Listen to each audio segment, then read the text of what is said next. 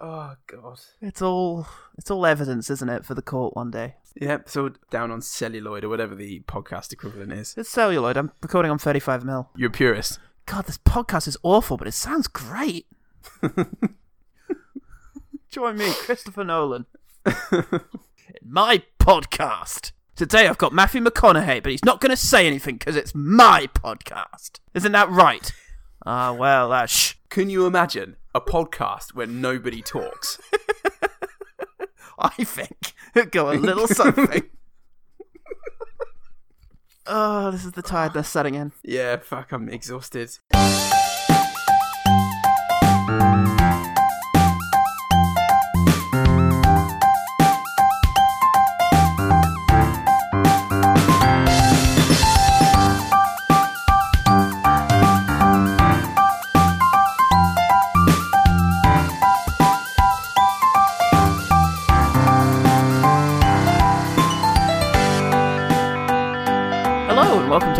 Thing, the podcast that is a matriarchy. It doesn't come up very often, but it is. I'm Paul Salt. I'd make a pretty good cop. Nah. Oh. Oh, sorry, mate. I mean, maybe it's after fine. maybe after a bunch of training. Tra- What's even the point? Give me the gun now. And today we should be discussing John Carpenter's Ghosts of Mars. It was supposed to be a routine prisoner transport. Williams was arrested on the suspicion of murdering six rail workers. The bodies were hung and decapitated. But here, a million miles from home, Hello? Anybody here? Drop your weapon. I ain't going back. they're about to discover nothing is what it seems. Hmm. The words John Carpenter's appears before the titles of some of the best genre movies of the 70s and 80s. Also this. What the hell was that? I don't know. Um, it turned out to be his penultimate film. He had one last crack at relevancy in 2010 with The Ward. How did that go? Ah, pretty good. He won all the Oscars. Now he's David Fincher. The American Dream. He won the title of David Fincher. Passed down from What? one great filmmaker to the next. What happened to David Fincher? Just ash now. What, Bill Toby? He went back to his job at the greengrocers, I think. In a car shop. I will sell you one car for each of the deadly sins. This one's gluttony. I hate it. I don't even want to think about it. Please. Yes, he des- after the ward, he decided to retire from movies and focus on his music. And he's doing a new tour out now. Uh, he is also, yeah, he's uh, touring Britain. I'm going to go see him and ask him to answer for this. I'm going to f- fling the DVDs at him and they'll slice them up like the discs from the, from the film. Although he is returning to movies to executive produce the new Halloween movie. I think the point is, no matter how retired you are, there's always time to come back and flog a, a dead horse if it's showing just a little bit of life. It twitched. Quick, get it. No, I still don't think we've gotten this quite right, guys. One more pass. It's like a fine wine. You keep adding things to it, right? To make it better. Critics reacted to Ghosts of Mars like a surprise nipple piercing. John J. Puccio over at Movie Metropolis said, Mad Max heads for the angry planet on a pitch black night of the living dead. Bit of a seeing eye review there. I don't know. I thought they were going to say Angry Birds. It shows Yeah. where, my, mind's at. Is there a reference to Hedwig and the Angry Inch in there? Maybe. Cross your eyes more. Uh, David N. Butterworth at Movie Birth. Oh! it's Movie Buff, but spelt birth like the French for beef. Oh. I didn't get that. That's- I was like, wait, Shia LaBeouf? I thought because of your charming uh, th fronting that you were saying movie birth. B E R T H. Movie Birth, uh. I I just couldn't even begin to fathom what that was getting at. But I couldn't even begin much to guess actually. what you I were get it fucking saying. It's great. It's so great. It's amazing. Well done, David N. Butterworth, assuming you had anything to do with it. As Ghosts of Mars movies go, John Carpenter's is probably the best. Oh, yeah. Yes? All the creativity was spent on the title of that website. After that, it's just pure redundancy. And in his name, do you know what kind of upkeep that needs? I'm David N. Butterworth. I'm here to review your movie. Play it immediately. Golly. Well, I haven't got it, so I'll just I'll just stab it out on my chest for you, if that's all right. Um, this is a W.H. Smith you've just walked into. Wh- whatever. Shh, shush, Tony, don't. That's David M. Butterworth. Oh God, sorry, sir. Sorry, I Sorry. didn't realise. Sorry, Mr. Butterworth. Didn't realise you were David Butterworth. Uh, the public weren't any less shoving railroad spikes through their nose. Darth Masiek, who is a top 1,000 reviewer for Amazon. Only 999 like him. He said in the title of his review, Great idea, good actors, Natasha Henstridge, nice effects, all comprehensively Jar Jar Binksed by poor scenario. There's a verb for you. What's the meaning behind the expression Natasha Henstridge? What did you think of the film? she's in it. Natasha Henstridge. yeah, I guess. I see that. Depend. It very much depends on the tone that you say it, I suppose. Natasha. Natasha Henstridge. Get out of here, Mr. Butterworth. Natasha Henstridge. Oh. Natasha Henstridge. Natasha Henstridge. Natasha Henstridge. That's more of a voice than a tone, isn't it? Yeah. Natasha Henstridge. That's pretty good. Andy Lana at Amazon said, This is a bit of a tongue in cheek movie with some very cheesy lines. It's an early outing for Jason Statham, but I'm not a fan of his work. The story is a good one, as you expect from John Carpenter, but his work could have been much done better justice with bigger effects budget. And a big name actor. Having said that, an old movie is that is fun to watch, quite gory, even faintly amusing. You could even snigger at some of the effects. It's a blast from the past that is one of them movies you remember with fondness, but buy second hand. Natasha Henstridge. Natasha Henstridge. How would you How would you say Natasha Henstridge in such in, in a way that complimented this guy's cavalier grasp of grammar? Natasha Henstridge. Natasha Henstridge. Ah, Natasha Henstridge. N- Natasha, and then you just blow up and shit yourself. Is this what that podcast is like every week? Yeah, it is. it always ends up with them just saying Natasha Henstridge to each other. hours and hours and hours. At last, it's relevant, but oh, we don't know what to do with it now. We're going to keep funding it. Just kidding, fans. No one's funding us. Ah, one last review. O'Shea Jackson Sr. said, I don't like that movie. I'm a big fan of John Carpenter, but they really didn't have the money to pull the special effects off. Pretty harsh. I want to be that guy. Harsh but fair from O'Shea Jackson Senior. Harsh judgment. Uh, the movie has 21% on Rotten Tomatoes and made barely half its production budget. So, Paul, you pointless framing device. uh, rawr. Uh, excuse me, I speak um, Mars Ghost. Perhaps I can communicate with the hordes and get them to disperse. Uh, that sounds like a good idea. Thank you. Ah, da, da, da, da, da. oh, you know what? I think my pronunciation was a little off. What's one thing about Ghosts of Mars that made you want to pull off your skin with glee? Jason Statham was a cheeky chappy, wasn't he? Is it cheeky chappy? He had a little bowler hat. Oh, he had a bit of a Dick Van Dyke about him, didn't he? He had a pork He's pie always, with some oh, mustard. s- snapping his neck like that, snapping his elbows, giving it a bit of. All right, Clicking- Mary Poppins. Clicking his All right, heels. Natasha, gonna come and sit in my face, Natasha. Gonna, gonna come and rub me up, rub me up the right way. You gonna? I'm a There's lots genie in a bottle, Natasha. It was lots of really harmless, lovely, sort of old fashioned classic movie flirting. Need some help with that? You're persistent, aren't you?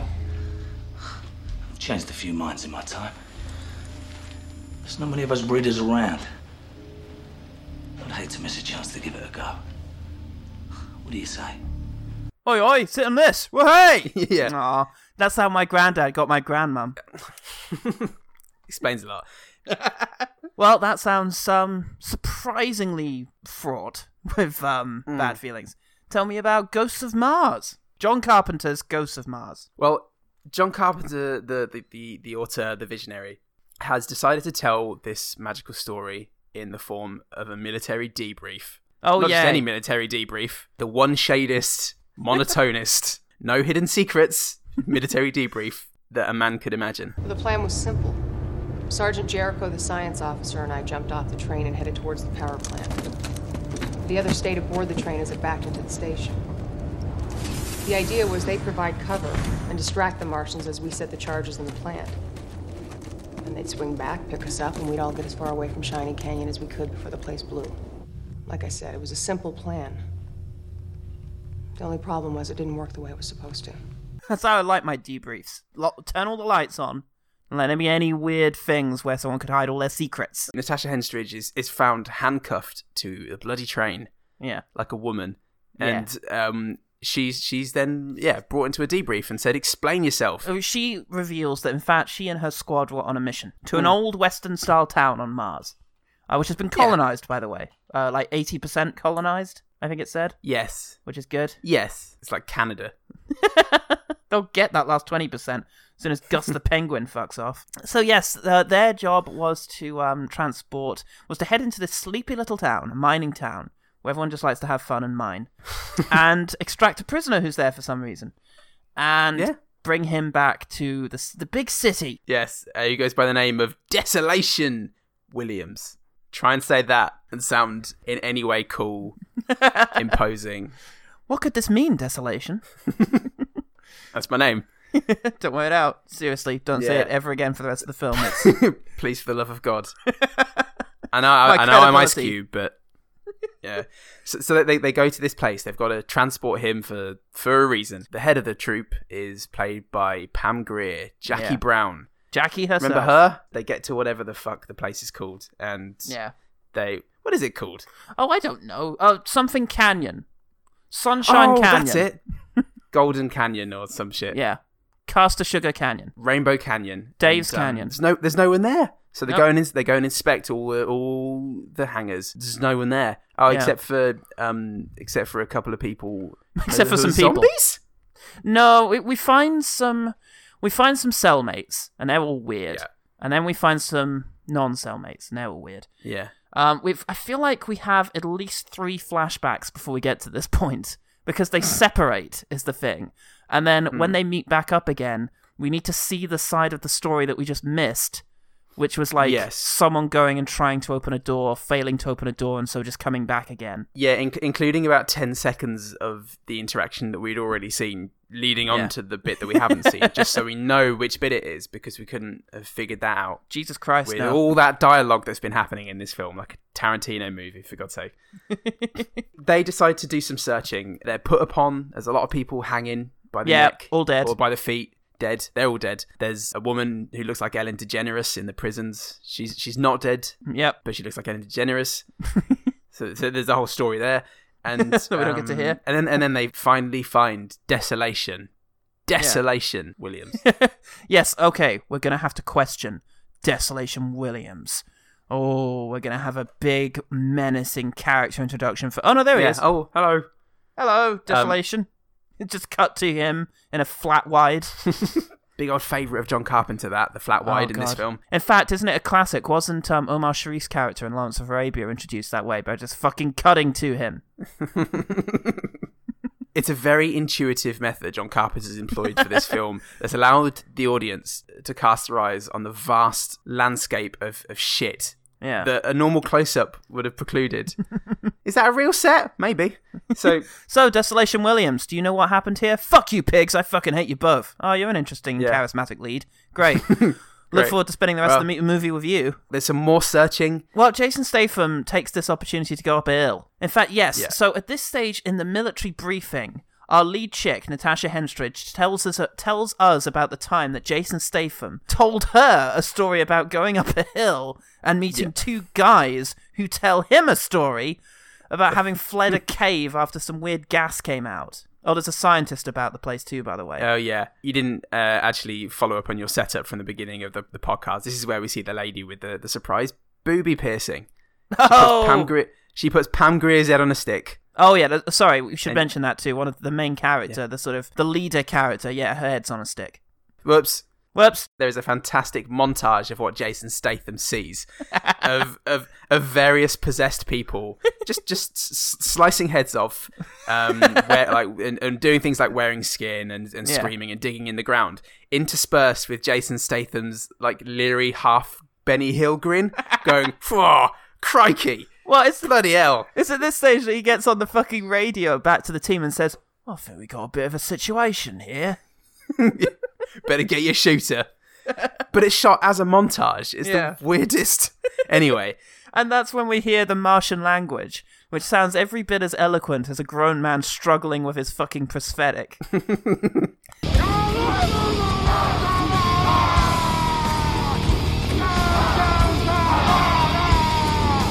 Which is genuinely why it sounds like Yes. da da da da da. So, so that happens, and then Natasha Henstridge goes, "All right, well, I better go back into the room that I just came out of." Oh no, Desolation Williams got out somehow.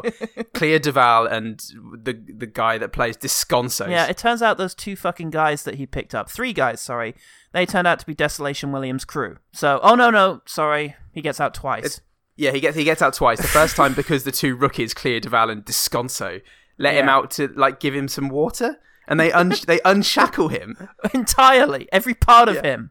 There you go. Um, you might want to use and your ankles to drink this water. and, and surprise, surprise, Desolation Williams, murderer of six people, gets out and um and holds Clea DuVall at knife point. So Natasha Henstridge goes, "Take me, take me," and he goes, "Yeah, that's this seems like a good idea." So he does that. She then does her judo chop on him. Yeah. She does a special judo chop. Yeah. And he goes, "Oh, you you got me there," and then he telegraphs a punch, and Natasha Henstridge just waits to see what happens. so she's knocked out, and then Ice Cube saves her life, and then she saves Ice Cube's life, and then that that's enough Yeah. to convince him to go with her to go like back in the prison cell. And then Jason Statham brings in the, the two, the three guys The three guys. three guys, um, one of whom is in a new metal band. The other two just don't fucking know.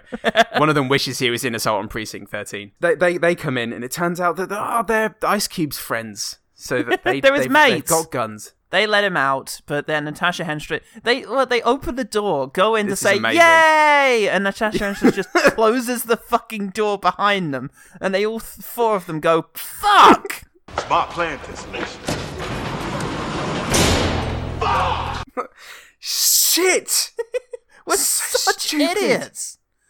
Oh, Always do this. why? To this stage where fuck me, this is there's some malarkey, and she lets them out again because why the fuck not? And they all agree to trust each other and be nice.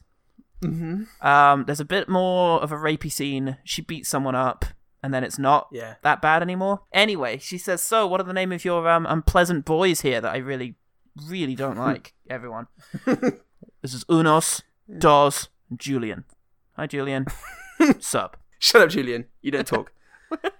Oh, yeah, Uno Uno Dawson Tres, fantastic. They there's some great script writing. Fuck John yeah. Carpenter and Larry Elkin. Well done, both. They come back into the main room where they have everyone else locked up in jail cells, and the old man is fucking spasming in the corner and cutting his Mm-hmm. face and you know clawing at his um his arms and such. And um, Natasha Henstridge just says, "How long's this been going on for?" And the um sort of um dancer chick just says, "Oh, a while. Yeah. Yeah, oh, probably turning into a alright. zombie." Oh, that was it. Could you let us out, please?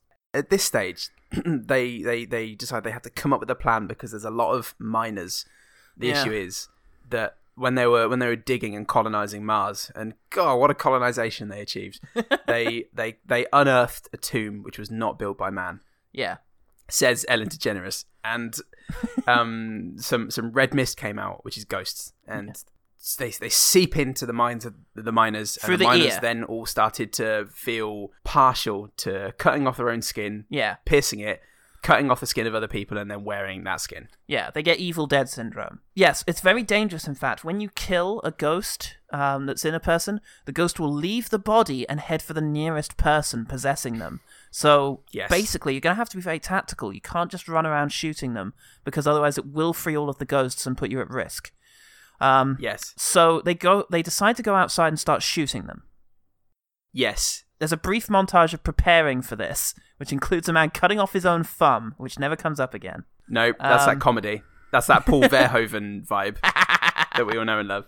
Love it. Buy that for a dollar. Rather than have an interesting mission where they just maim people.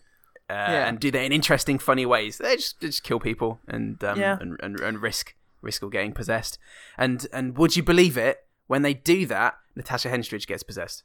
Yes, that does happen. There's a big fight scene where um, extras are clearly seen running around in circles in the background.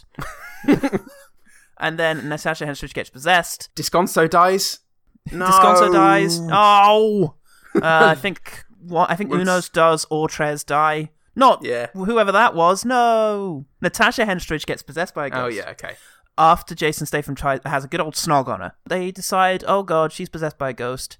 Uh, let's just take her outside. And uh, Jason Statham decides to spike her just before um they do that. They slip her one of the hallucinogenic drugs that she's quite fond of taking. Yeah. Um, she trips balls, sees the Martians in their original state, manages to overthrow the uh, possession somehow, Mm-hmm. and comes back in and says, "Guys, guys, I've got new insights into the Martians. Yeah, what can you tell us? They don't like us very much." Okay.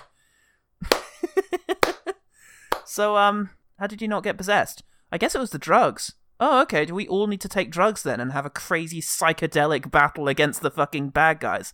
No, no. No, they're my run. drugs. Just run. no, these are my drugs. These are Natasha's druggy wuggies. Look, it says. oh, all right.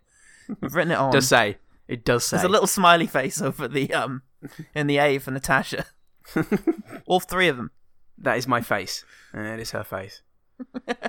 So that now they just go out and shoot them. Yeah, and then so so more, people die, and then eventually, Yeah. Did Jason Statham die? I I read in the Wikipedia that Jason Statham dies, but I didn't see it. Uh, basically, eventually, it comes down to just being Natasha Henstridge and um, Ice Cube, Desolation Williams. So he does die. He is dead in this Yeah, story. Must be. Um, oh god. along with Desconso. Oh, oh no. I've got to stop saying it because I'm making myself sad. So yeah, they pull into the station. Then we get to where we left. Oh no, he slips away. He handcuffs He slips her to away. the bed. Yeah. Yeah. He stitches Uh, her up, and then he stitches her up, doesn't he? he handcuffs her to the bed. Then he buggers off, and she gets arrested by that matriarchy she's part of. And they put her Yeah. on trial, and um, yeah, it's Like- like, oh, then what happened? Yeah. Uh, okay, well, go to your room. Oh, there's ghosts. Oh no, Desolation Williams shows up, throws her a machine gun, and they go to do what they do best, Witty banter which is looking down the, ca- doing witty banter and looking down the camera lens. to fuck the audience. If you ever want to come to the other side, you make a hell of a crook. You'd make a hell of a cop. nah. Let's just kick some ass. It's what we do best. and that's the and then and then Uwe Boll comes in with a guitar, and that's that's it for ten minutes. Oh god. All right. Well, that was Ghosts of Mars. Now, Fuck me. Before we discuss it, I did ask you to watch a second film this week. Yes. I Um, asked you, if you wouldn't mind terribly, watching John Carpenter's Assault on Precinct 13.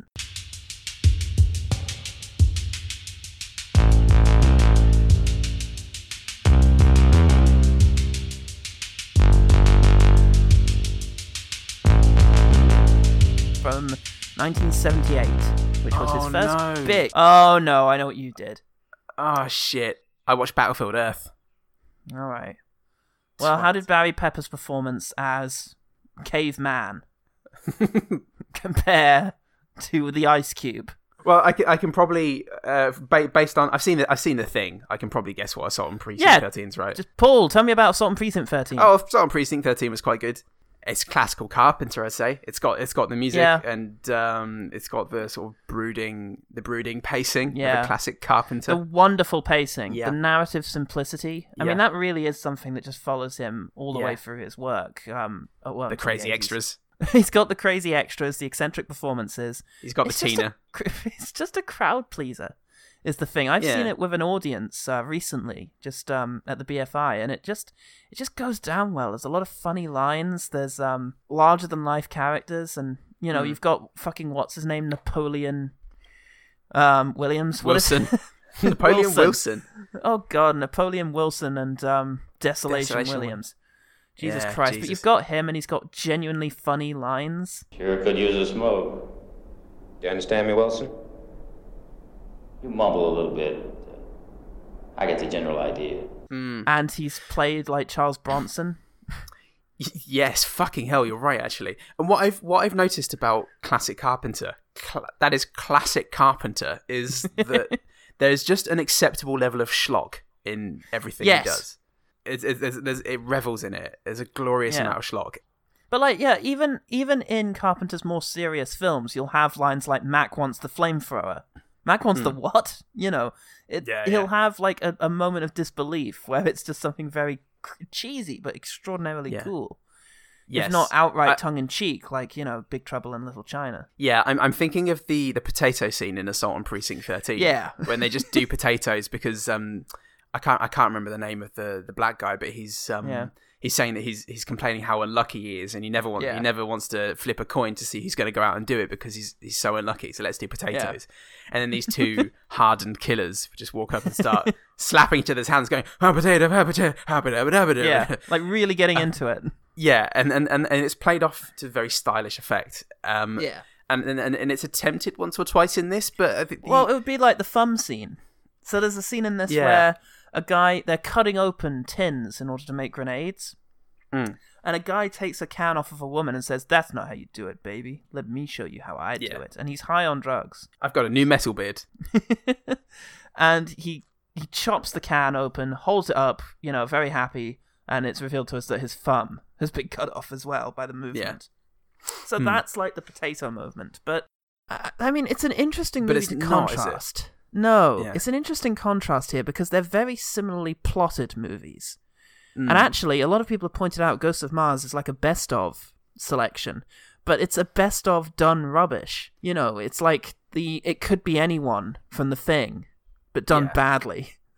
yes, and it's you know the um the premise of Assault on Precinct Thirteen, the character of Snake Plissken, you know, from the Escape Yeah. movies. And in fact, this was originally meant to be an Escape movie with um yes, Kurt Russell's Snake Plissken playing Desolation Williams, but everyone decided that was a bad idea because Escape from LA sucked. There's a lot to compare between these two in particular. with the dialogue, you can see they were trying to go for the feel of a cult film from the seventies. The same with Yeah. the the camera work. It had even had the like the weird sound editing and awkward silences from his early work. Yeah. And but but the style that that worked with his Mm. better movies just really didn't work with with what he was working with. Also with No. like that that blue steel early noughties vibe that I Yeah. got from from the set. Oh god, the aesthetic to this was awful. Everything was just red dirt, and Yeah. I actually hear that in order to film like the cave sequences, everything was like pure white crystal that they then had to dye red, and it's like it sounds like it was a mm-hmm. much more interesting location before you did that. Just because Yeah. it's Mars doesn't mean everything has to be red. it it just m- makes everything feel so unpopulated and It's- so yeah, it feels unworked on, like unfinished. Yeah, it's much quieter than say Assault on Precinct 13, which was made for way less money, but the mm. aesthetic is way grittier, it feels more Yeah. real, and it feels like a city. You know, Yeah. one that's crippled by fear, but it feels like a city, this place. This feels like a set. Yeah, I mean, you know. Carpenter was very influenced by westerns. If you look at Assault and Precinct 13, it's essentially a remake of Rio Bravo. Mm. Um, and, you know, the character of, um, oh god, I'm going to call him Desolation Williams. No, get out of my head, bad movie. Obscuring the good one. Napoleon. Napoleon was based on Charles Bronson's character from uh, Once Upon a Time in the West, as codified by um, the line he's got something about death about him. So it, it- he wears his influences on his sleeve. He's certainly not afraid to show it, and it feels like Ghosts of Mars was sort of heavily influenced by previous Carpenter films. But for me, the biggest problem is just that the the cinematic style is gone. I mean, some of the decisions here are baffling. The fade outs Yeah. and fade ins and swipes. Oh my god, there were so many wipes. The, the choice of montage to show all the violent scenes was crazy. The the wipes every time somebody was about to tell a story, it would be a new wipe. and fading in and fading out and back into a sequence Yeah. set just seconds later so if a character says here open the door and uncuff them we fade out and then fade in and they're uncuffed Yeah. and that's Why just would you do very that? strange it creates the impression a lot of time has passed that's what a fade in does Yeah. Well, you say he like he wears his influences on his sleeve, and but Mm. he's cannibalized old. He's cannibalized old Carpenter, and but there's what influences? you know what it felt like this to me felt like Francis Ford Coppola on Twixt, and you know, suddenly a guy who's been working on celluloid all his life has access to some digital filmmaking and Hmm. editing software. It's like, oh look, I can make a star wipe. Couldn't do that back in the seventies. Let's do that. Whoop whoop whoop! Like it's PowerPoint. so inept. I mean, I was amazed watching Assault on Precinct 13 again. How funny it is. Like, the lines are really good. Like, early on, you get endeared to Napoleon Dynamite, Yeah.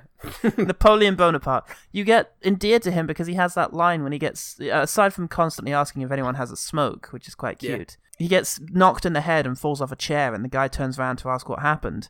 And he says, I don't sit down in chairs as well as I used to. you know, it's Yeah. funny and it's self deprecating. And it endears you to him. I got nothing off of Desolation Williams other than a really aggressive attitude that I found really off putting. It, it works in Twenty One and Twenty Two Jump Street. Right. Is, yes. is, the, is, the, is the lesson that you can you, the, When the joke is. that he's an angry black man.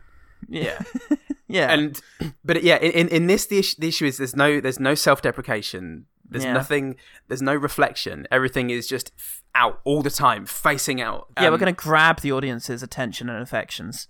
yeah so it's just you know J- jason statham is a pervert natasha henstridge is a is a is a no nonsense uh commander she And- breaks out a little bit. Like I really enjoyed her drug habit because I remember as a kid that was relatively rare to have a sympathetic lead character who Yeah. Does recreational drugs by choice. And to be honest, I, kind of like her decision to just fuck to kiss Jason Statham because I figured maybe there was an attraction there that she didn't really want to explore. But you know, there's ghosts outside. Yeah, fuck Yeah. it. I'll, I'm up for a bone. Fu- fuck it, why not? But I, I DTF? didn't really think they they explored that drug habit all that much. She took it No. once. Pam Grier went, "You're on drugs again," and then and then Jason later, later Jason Statham went, "No." Desolation Williams went, "You're high right now," and she went, "Maybe I don't know how to behave high, but." Yeah. Sure. Yeah, they didn't really, they didn't a- really explore it. I, I wanted more of a No. if if they were going to go for the flawed character thing, Yeah. then do it. Same Yeah. with the debrief. I mean, what the fuck were they thinking Yeah, with the there's debrief? actually. Do you know what? There's something you could do with that narrative structure, which is this: if you had her lying to them, like Yes! constantly, you see her. yes, this you is know, I. Th- there's hmm. one moment I think where she says, "Oh, you know, this happened," when actually we see that it didn't. Maybe Yeah. if we have her lying, we could be like, "Well, why is she lying? What are we? What is she hiding?" and we could be, have a bit of tension there and intrigue. yes, this is exactly what I was thinking. A flaw, have Yeah. a have a flawed narrator, you know, Yeah. or um, unreliable narrator. There's Yeah. a reason why she's why she's lying. Why is she lying? You know, just- Yeah, we get to figure it out as the story goes. I thought maybe that's what they were going to do with it, but they they didn't, and Yeah. it just it just ended up being a completely pointless uh, narrative device. Yeah, and we have all Um, these incredibly pointless flashbacks, like where a character, it gets to the point a character just shows up in a room with a carrot, and it's like, Hmm. how'd you get that? Well, I was walking down the street, and then it cuts to them Star get- acquiring the carrot, and then Yeah. they just walk into the room. Yeah, And then you asked me how I got this carrot. And I told you that I've been up the street and I'd found the carrot and come down here. And it's just, why this detail? yeah. If you're going do to we do need to find them find the bodies? yes, usually when you do when you do that whole device of story from several different perspectives, you rash them on it. There's there's a Yeah. reason for it. It's not just a, a way of telling the Yeah. rest of the story. Just just intercut. it's fine. just intercut. Yeah, don't make it all from Natasha Henstridge's perspective.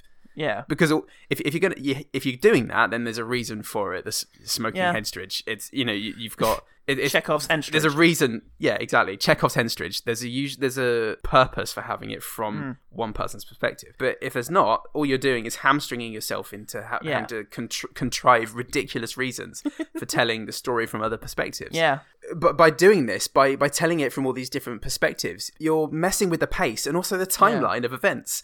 You'll have this big moment, and Yeah. then they'll be like, "Oh yeah, then this also happened," and then they go Yeah. back and revisit it, and then have the thing. So you then go back, but it already happened, and they don't show Yeah. it properly anyway. So there's no pacing, there's no tension. The me- the music is really the heavy The music metal. is so terrible. Yeah, the heavy metal really ruins some decent scare moments.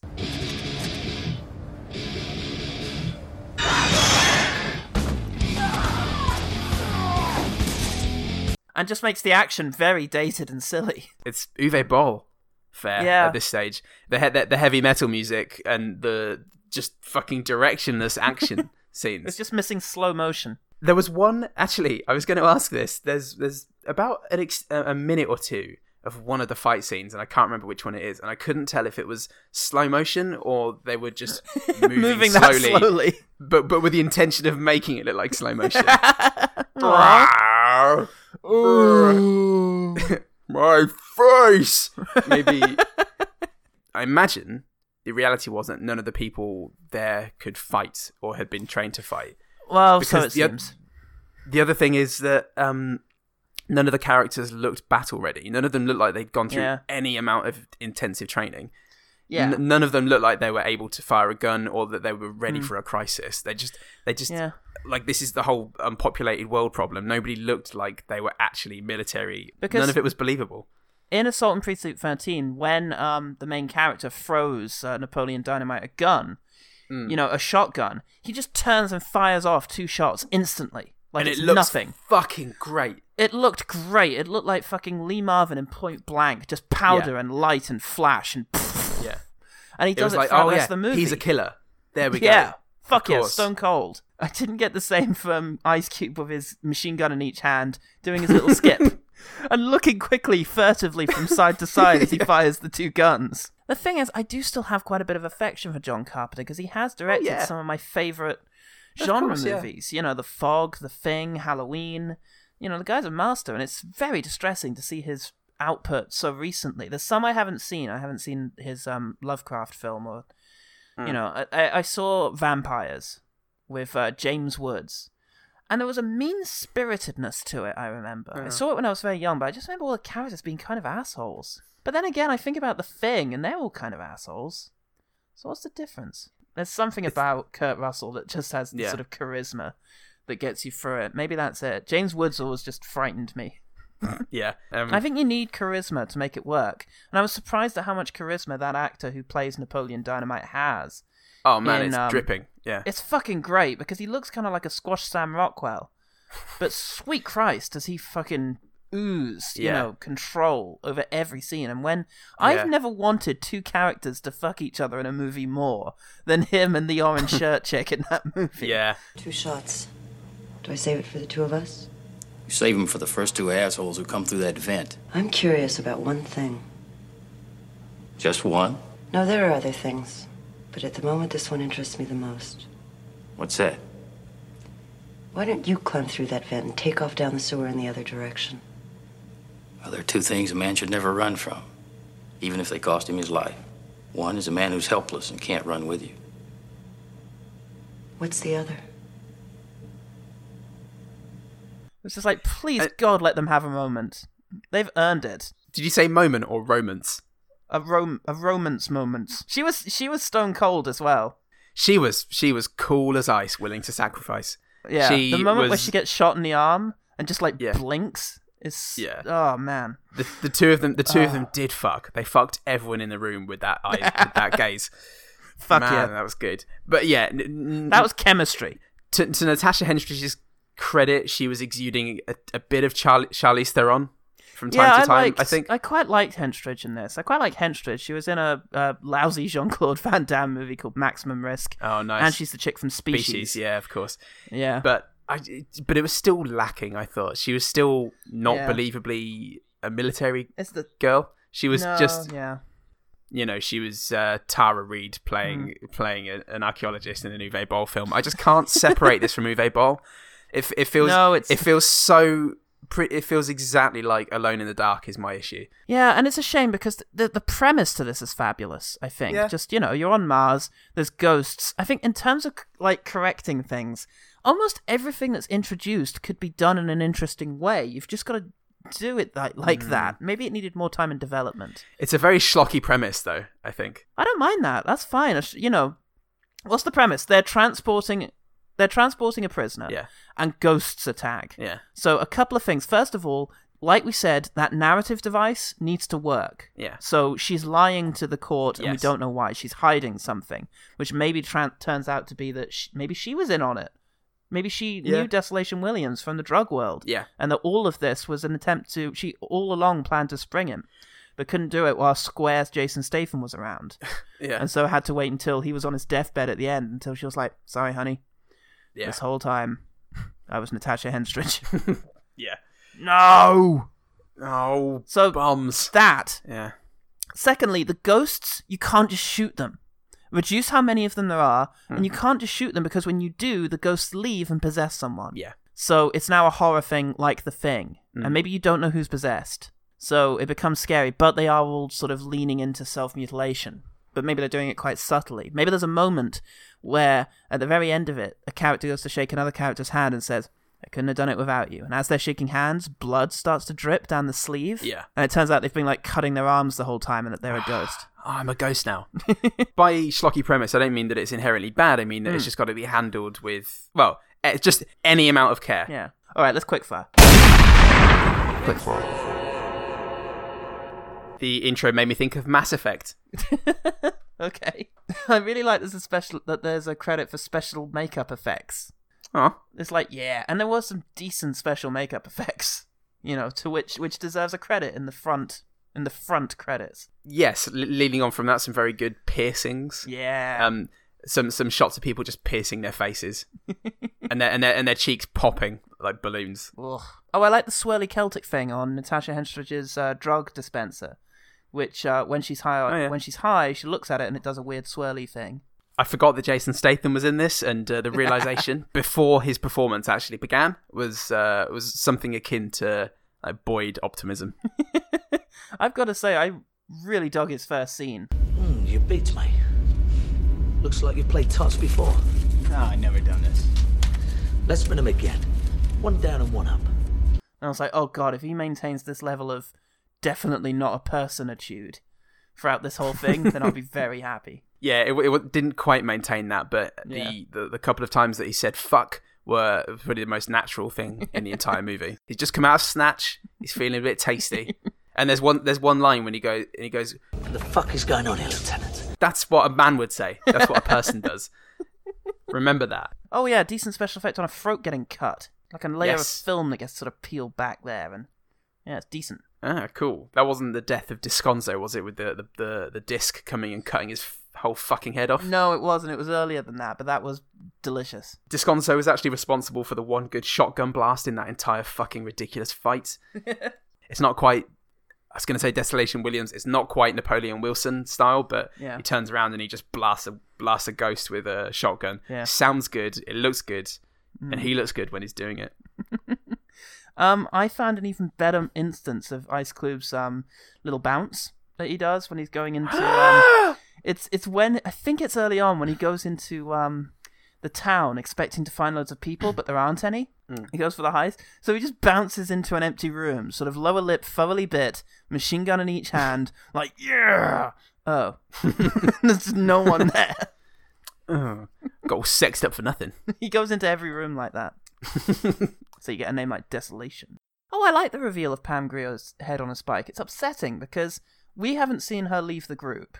We don't know Yeah. where she's gone. There's no hint that something might have happened to her. And Jason Statham just approaches like someone doing something with a with a stick and he runs up there. Yeah. And like first of all, we get a shot of his face looking really upset, like, oh no. And then it Yeah. cuts and we see Pam Grier's head on a stick. It's quite abrupt. Mm. I like it. I And we don't get a flashback of how it fucking happened. no true. Did you know it was going to be Pam Grier's head already? I suspect. It, it was quite. It was. It was quite obviously Pam Grier's head because Yeah. it looked like. Uh, like well, it looked like Pam Pam Grier's hair when everyone else was. It looked an looked awful lot fucking like- awful. Pam Yeah. Grier's head. I did like the oh we're meat now thing that the dead bodies had, which it reminded me a bit of Predator. Yeah. There's Yeah. something about the, the the dead body parts being desecrated. Yeah. Um, that reminded me of you know the Predator pulling a spine out of someone and just holding it aloft. Like Yeah. this is mine now.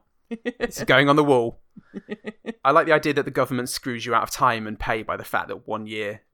Oh, yeah. Earth is two in Mars. that was a cool. That was a cool little thing. Oh, that was a nice little bit of corporate cynicism. Yeah, Thanks, Carpenter. it's very Verhoeven. I just feel like he was channeling Verhoeven, but through a sock. It's weird. Um, the, the name of the company that screwed the hardworking good people out of the money was Mustafa Akkad. It's a bit uh, bit random. on the on the nose. Oh, you're representatives of the Mustafa Akkad company. What are you here to do? To screw you guys into the fucking ground. and to fuck some kids, allegedly. But definitely. Uno, he has a great lesson learned face after Natasha Henstridge grapples him. After after he after he gives it the big one and she twists his arm and uh, snaps his ha- snaps his hand. Yeah. When she lets go of him, he's like, "Ow, that really hurt. Never do that again." I'm a better person now. Crime doesn't Movies. pay. I'm gonna straighten up and fly right. I'm going legit. Um, Going back to my dad's halal school. my dad's halal farm. halal? Yeah. Would you like some halal, sir? What? You're not doing this right, mate. Oh, it's back to crime for me. Terribly complicated story, that guy. I did try. You'll never get the hang of it, son. Bring shame to my halal farm. No, Dad, that's not the feedback I'm getting. oh, Jason Statham says a line, but I can't remember why he says it so funny. But the line is Turns your brain into Swiss cheese. It's a real horror show. there's something about cheese that's Yeah. very good, but I can't remember what it is. one of his sort of creepy douche chill lines really stood out. Um, he, he's like talking about being persistent and winning people over, and he goes, "I've changed a few minds in my time," and it's this fucking amazing image of Jason Statham just begging women for a for a fuck. oh, go on. Please, I'm so fucking lonely. Just touch it, touch it once. Look, here, it's so cold and sad. Look at my pecs. yeah. I'm Ray Winstone. disconsolately begging women, weeping, and then coming back to him looking all like calm and confident. Changed a few minds in my time. I don't know why. Maybe it's just because Jason Statham's a pretty fucking handsome motherfucker with a tight bod. Yeah. But when she does just kiss him, I was just like, yeah, Yeah. I'd fuck him. I know Well, he's I- been kind of a, t- you know, he's. uh, I I agree that it's not the old, you know, mantra of um, oh, when a woman says um no, what she really means is try again later, be persistent. That's how you get the ladies, and I dislike that. But But also, doesn't seem women, that extraordinary. women love a bastard, don't they? All of them. So yeah, that's, what- that's what I've learned through nothing. fine. no, but actually, I just did. saying. I did think that he, she was the the reason she did that was she was going to fuck with him. She was going to lead him on and then like grab his Hmm. nuts and, and, and be like, "Listen here, you piece of shit. I won't sleep with you if you're the last man on." Uh, you know. But actually, she was just like, "Well, we might die, so fuck it, let's bone down." Yeah, and I like that. It's a little Yeah. bit of sexual agency from her. Yeah. That's You know, that is you're pretty- you're probably what you do. You know, Yeah. if you were confronted by a creepy Jason Statham, you're like, "Well, he has got a good bod, and I am going to die." Yeah. So Yeah, it's got a diver's bod. You know. Yeah, fuck it. It's not like he's going to live to uh, like use this experience to other women's detriments later. Might as well just do it. the line You know, I really don't understand you at all, Desolation.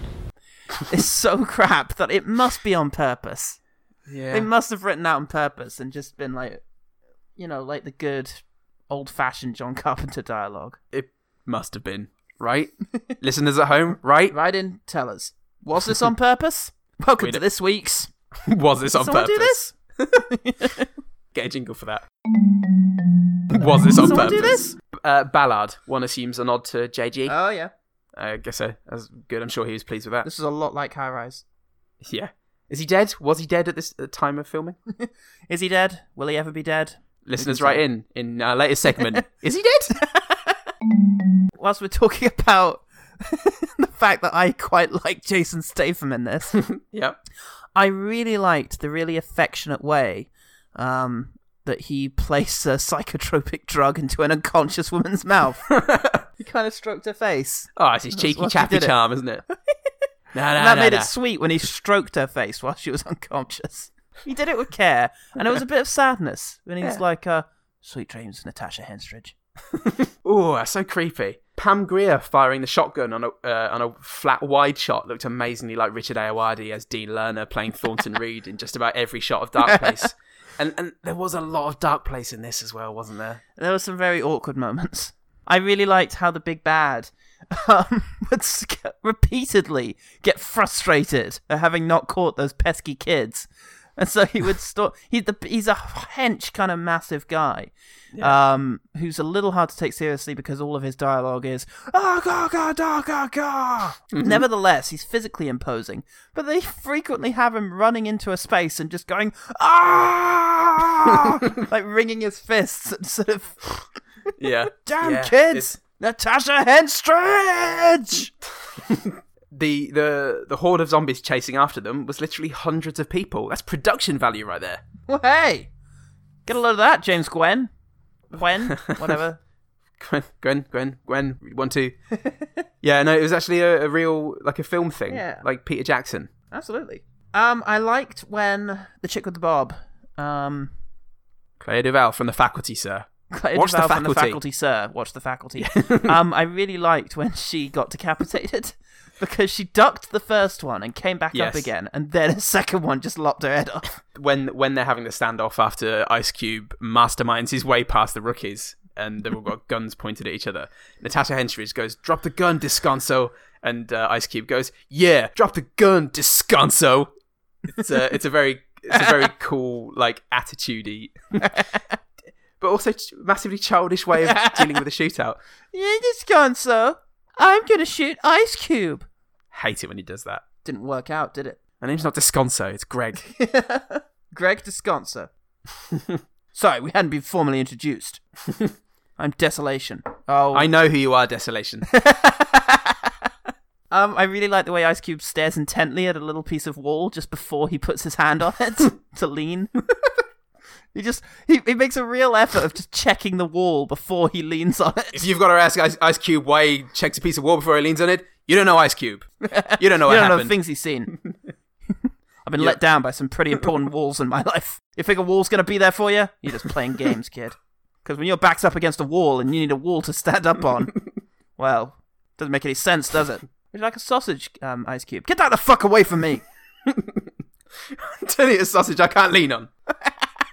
I never met a sausage I couldn't lean on. You can depend on sausages. Oh god. Okay. Um, my my last one. They kill someone and the the ghost is floating about. When it goes into that old dude's ear, Yeah. it's a really cool. I really Yes. appreciated the lack of a reaction. Yeah. Um, I, I, I was expecting him to suddenly go "Ah, ah," and, and start kicking things over and peeling his face off, but all that ha- it kind of looks like somebody blew in his ear, Yeah. And it's actually a setup as well. You're right. That is what I meant by lack of reaction from possessed guy, which was a note way too vague Yeah. for me to get. So, okay, last good thing. There is a moment where, um, who is it? I can only picture the characters from Assault on Precinct 13 now. It's Natasha Henstridge, and I think it's Yep. Statham, or it might be Desolation Williams. They're talking, and just outside of the eyesight, but in the foreground for us, a door handle starts moving, which neither of them see. And then the Yes. door kind of opens and it falls back again without either of them seeing. The conversation carries on, Mm. and there's no music to confirm it whatsoever. It's not Yeah. underscored, it just happens. And Mhm. that was pure Carpenter. That was Carpenter from The Fog. It was um, The Thing. You know, it's just putting something in the frame that nobody else has noticed. You know, that's Mm. that's just Carpenter all over. And it, it, it gave me a little chill just to remember who, you know, whose work I was watching. yeah, And it's like, yeah, this guy used to know how to really fucking chill you. the, it's, Yeah. the, it's the Michael Myers sitting up in the corner of the room to no Yeah. musical sting. It's a bit of a shame, but you know what? Having gone through all of these moments, I can remember now that I did spend quite a bit of this film laughing. Yeah, laughing at though. Yeah, well, laughing at's fine. We've recommended films for less. It's frustrating because of all the things that might have been and all the things that were. But you know, And look, it's I mean, one it's- of the it's- worst films we've watched. It's, it's worth watching just to see how John Carpenter could go so wrong. Yeah, how not to do a cult movie and how Yeah. to mess up a really interesting premise. Yeah. Hmm. Right. Well, let's talk about the one better thing. The one better thing. Trying to think of the one better thing, my mind whirled around things like Resident Evil, Doomsday, Centurion, and then I felt weird about Neil Marshall for a bit. But there's this rich vein of post apocalyptic horror action to feast your tits on. On one hand, you've got Danny Boyle's very good go at the thing, 28 Days Later, with a sexual Cillian Murphy and some sexual Brendan Gleeson playing Ray Winstone. Very quick, it's ruthless, and ramps up the tension no end. You've got Zombieland on the other side of that, which is very smart and funny and some really good gore. But in the interest of suggesting something a little lesser known, but probably not all that much, uh, give Charlie Brooker's Dead Set a go. It's a Ah. six part story, a five part story, sorry, of people Mm. either on Big Brother or working on the Big Brother show, holding up Yeah. in the Big Brother house to avoid a zombie apocalypse. Some very funny cameos. Andy Nyman is absolutely brilliant in it, and uh, oh, Jamie Winstone, the actor Kevin Eldon, and Riz Ahmed are in it too. Cool. Good recommendation, sir. Uh, my recommendation is going with the siege angle of things. And, um, oh, first of all, we absolutely must fucking say that you should go and watch Assault on Precinct 13 if you haven't. The original 1978 John Carpenter version. It's really good fun. It still holds up as a really genuinely entertaining, crowd pleasing cult movie. But if you'd like something a bit more modern, of a similar sort of premise, um, I would recommend Jeremy Saulnier's uh, The Green Room. Uh, It's a movie about a punk band who um, go and play for a Nazi club. Uh, the gig seems to go well, as well as it can go, uh, and then they come back to the green room to discover a murder has occurred. Um, the band is suddenly held in the room. Things get tense, and it turns it escalates into a sort of standoff situation with the Nazis on the outside and the punk band on the inside. How are they going to get out? You know, it, it's a really brutal fucking movie. It's um, deaths happen Certainly is. suddenly and abruptly. You know, it's it's um Yeah, suddenly and it's- abruptly, mind you. It's very bone tomahawk. It's um, it's very disturbing. Um, Don't even say that name.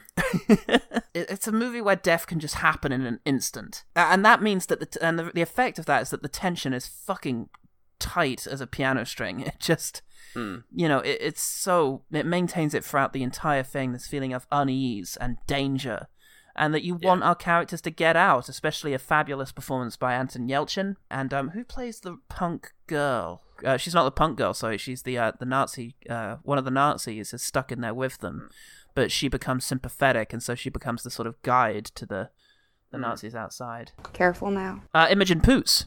Ah, yeah, okay. Yeah, she's fantastic in it, and we've uh, we haven't mentioned yet, of course, that Patrick Stewart plays the head um, Nazi. Yes. Yeah, the leader of the it. skinheads, and he's fucking great. He's something really, else. yeah, He really he's is. really frightening. He abandons every shred of that charm he used to have, and just exudes a sort of cool competence and an utter ruthlessness. And Macon Blair, uh, star of Blue Ruin, his previous film is in there, giving another heartbreaking performance Oh, yeah. as perhaps the most nuanced character, the Nazi who you know, doesn't want to do this anymore. Yeah, yeah. He's he's a really upsetting presence. It's um, yeah, it's it's a fabulous film. Very well acted, extraordinarily well directed, tense throughout, and yeah, it's got some violence that might just put the shits up here. Also, good recommendation, sir. Ah, thank you. That was the one better thing. The one better thing. All right, sir. How can people find out about one good thing? Well, one good idea is to get in touch with us on Gmail.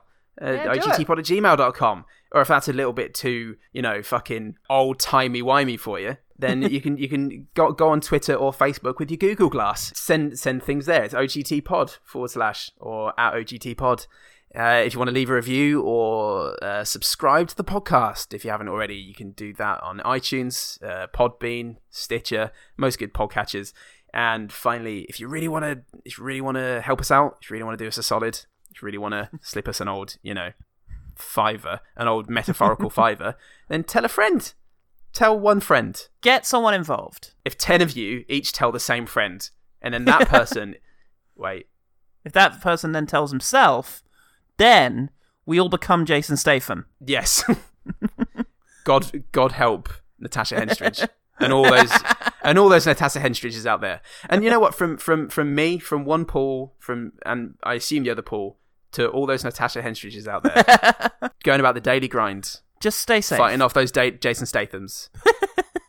Take drugs and uh, and be ev- badasses. eventually- Join a biker gang. yeah, and eventually there'll be a matriarchy. There will be. And that'll be good for all of us. I'm Paul Sold. I'm Paul Goodman. And remember, the one good thing about John Carpenter's Ghosts of Mars is that a door opens